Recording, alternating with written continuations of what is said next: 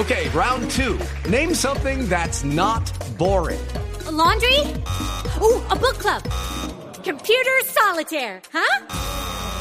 Ah, oh, sorry, we were looking for Chumba Casino. That's right. ChumbaCasino.com has over 100 casino style games. Join today and play for free for your chance to redeem some serious prizes. ChumbaCasino.com. No purchase necessary. Full prohibited by law. 18 plus terms and conditions apply. See website for details. Digital periodístico de opinión en Colombia. Ignacio Greifestein es director de Quienique, quienique.com. Ignacio, bienvenido a la nube. Muy buenas noches. Gabriel, ¿cómo estás? Bien, hombre. Qué placer saludarlo, Ignacio. El gusto es mío. Eh, ¿Cómo se atreve un hombre eh, que ha pasado por radio, por televisión, que ha estado en CNN, ha viajado a los Estados Unidos, a decir, voy a apostarle a ser director de un portal digital en Colombia? ¿Qué pasó sobre su cabeza cuando le ofrecieron ese cargo, Ignacio? Pues mira, yo siempre decían que la Internet era el futuro y yo me sentí muy contento de estar en el futuro. Llegué al futuro, es decir, era algo que desde, desde la televisión en donde siempre he estado se veía que iba llegando poco a poco todo lo digital, la Internet. Y bueno, pues ahí, ahí llegué y obviamente pues muy contento de estar en el futuro, ¿no? Doctor Ignacio, yo le doy un poquito de contexto, yo soy, yo soy, yo le doy a Ignacio un montón. Ignacio fue el que cuando era productor ejecutivo de CNN, como decía usted con Ángela Patricia Yaniot, recibió una camada de practicantes de, de la sabana. Allá fuimos a dar una un montón de colombianos, por eso soy discípulo declarado de Ignacio. Ignacio, un tipo de su experiencia como productor ejecutivo en lo que probablemente es el espacio más reputado de noticias en, en habla hispana en el mundo, ¿sí? Llega y se enfrenta con este futuro, pero se encuentra con otras métricas distintas donde el número de lectores, etcétera, inciden y el periodista digital de alguna manera es más imputable por esas por, esas métricas. ¿Cómo le ha funcionado a usted ese ejercicio que dista mucho del rating o del radial o televisivo? Bueno, mira, como tú lo dices, es un mundo completamente distinto, un mundo diferente en cuanto a las medidas. Es muy impresionante porque porque hay unos hay unas herramientas que miden con una exactitud impresionante que miden en tiempo real. Tú puedes saber cuántas personas están leyendo cada artículo o viendo cada video de los que montas. Entonces eso es una gran ventaja porque uno uno sabe de inmediato qué está pasando uno sabe a qué le pega qué funciona qué es lo que la gente disfrutó, qué es lo que la gente quiere seguir leyendo, viendo o escuchando. Entonces yo pienso que es una gran ayuda porque siempre en televisión eh, uno se queda con la incógnita de, de, bueno, ¿qué pasó? Y, y, uno piensa, a veces uno duda del universo no hace una encuesta con mil personas y uno dice, pero si será todo el mundo que está pensando como estas mil. En cambio aquí uno tiene esa herramienta y es una cuestión eh, en que uno se va midiendo todo el tiempo y uno ve cómo sube la curva, cómo baja. Eh, la respuesta es inmediata.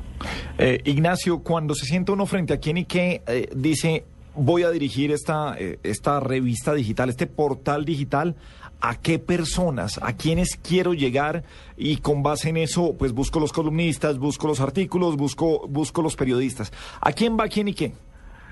Bueno, mira, eh, eh, quién y qué ya existía cuando yo llegué, tenía una, una audiencia o unos lectores eh, ya muy definidos, es como todo Internet, personas entre los 18 y los 35 años.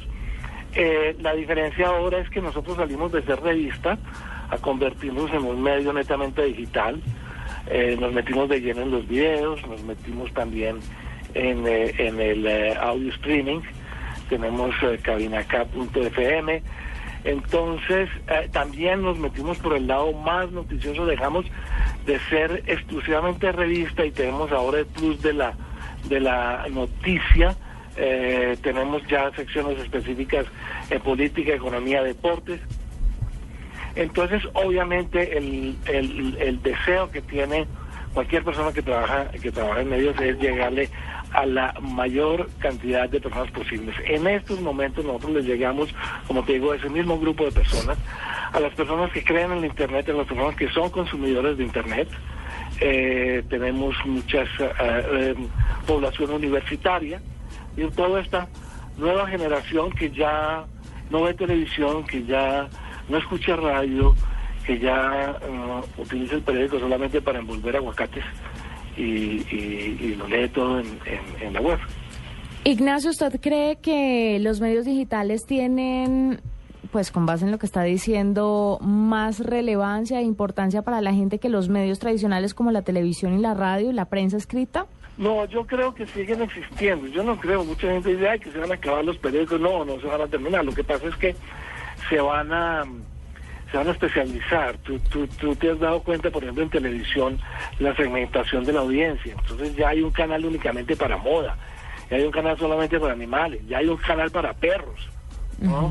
Entonces se van especializando. Yo pienso que la, los medios escritos van a dejar de dar noticias, pero se van a tener, se van a dedicar más al análisis, a, a ver las cosas de una manera más reposada. Entonces yo creo que mm, para la gente no es más importante lo uno que lo otro, lo que pasa es que sí va a haber un cambio en el hábito del consumo, Sí. o está habiendo ya un, un cambio en el hábito del consumo. Diego. Sí, Ignacio, uno, los medios se parecen sin lugar a dudas a su director, pues es quien dicta la línea. ¿Y quién y qué en este momento, cómo lo definiría usted? Se lo pregunto porque uno puede encontrar en quién y qué en este momento, desde la historia del hombre que duró 11 años eh, injustamente encarcelado, hasta el encarrilamiento de Santos para combatir a Uribe en el Congreso, hasta el artículo de Radio Juvenil, los precursores de la Radio Juvenil, o la señora de 60 años que hace todos los sonidos del porno.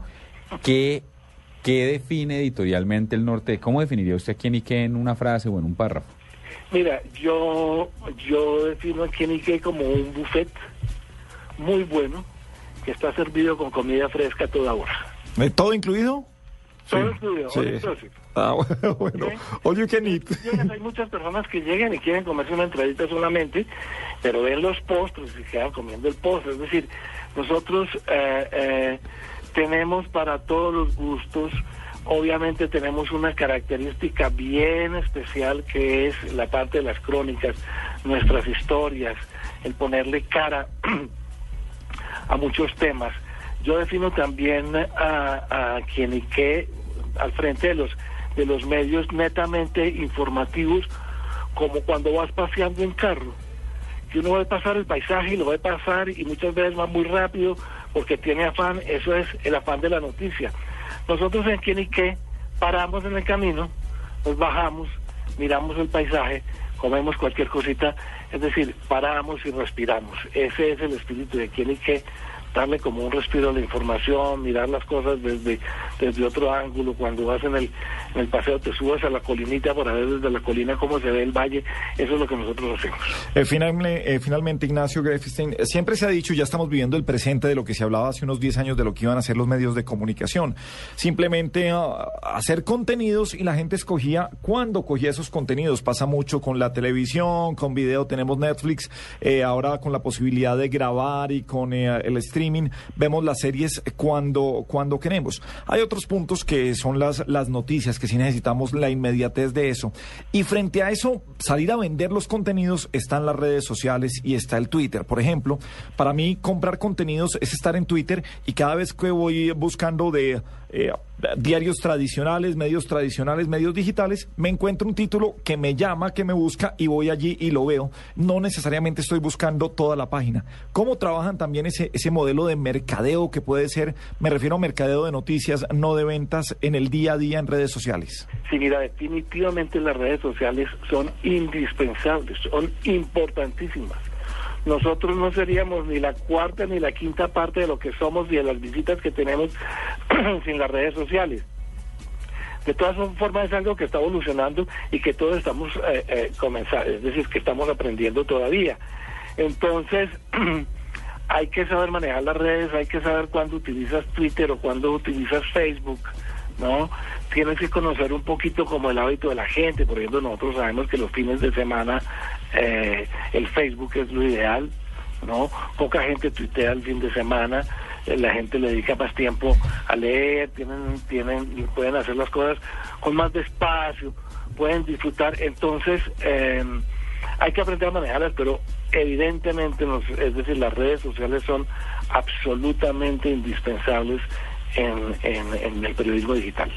Ignacio, dos, dos últimas preguntas en una sola. La primera, lo que está demostrando cada vez, lo que están demostrando cada vez más marcas registradas del periodismo en el mundo es que el binomio entre el prestigio y el recorrido, la experiencia en medios de comunicación, junto con la innovación de lo digital, funciona muy bien.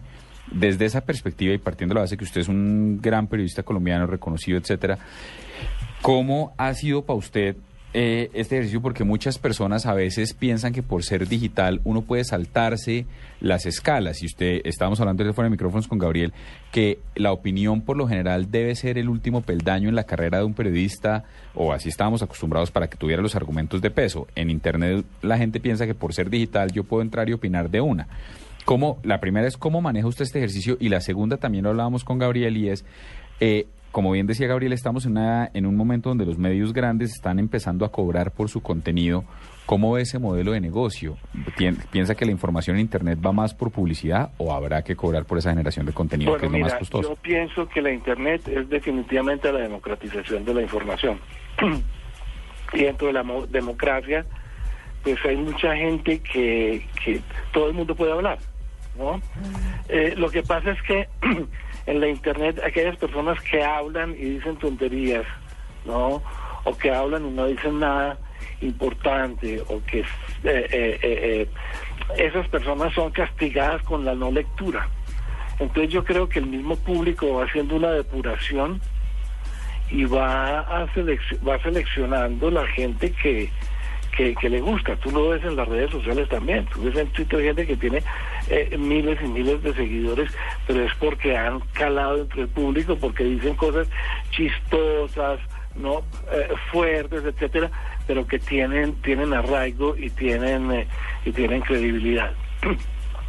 En cuanto a lo otro de tu pregunta, mira, yo pienso que cobrar em, no va con la democratización. Yo pienso que algunos medios pueden llegar a cobrar, pero ciertos contenidos y dar los otros gratuitamente. Yo personalmente no estoy de acuerdo con, con, con el cobro, porque, porque es un poquito contradecir eh, lo que es la Internet.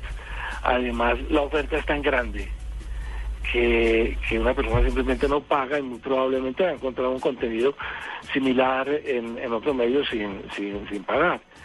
Entonces yo creo que, que el negocio todavía se está desarrollando en estos momentos y yo pues no soy empresario pero yo sé que los los la- la- eh, los medios digitales tienen problemas de, de comercialización porque por la credibilidad o por por por el reconocimiento todavía no tienen el reconocimiento los anunciantes de la importancia de lo digital Claro. Entonces eh, eh, la internet siempre ha sido la ñapa de los medios grandes Sí, pero es buscar ese contenido exclusivo por el que alguien sí pagaría y es llegar a eso dentro de ese ejercicio. Pues nada, Ignacio Greifisten, queríamos saludarlo. Estamos haciendo un repaso por los medios digitales y por supuesto ahí está Kenny que. Un abrazo, Ignacio, y gracias por estar esta noche en la nube. Una feliz noche, hasta pronto.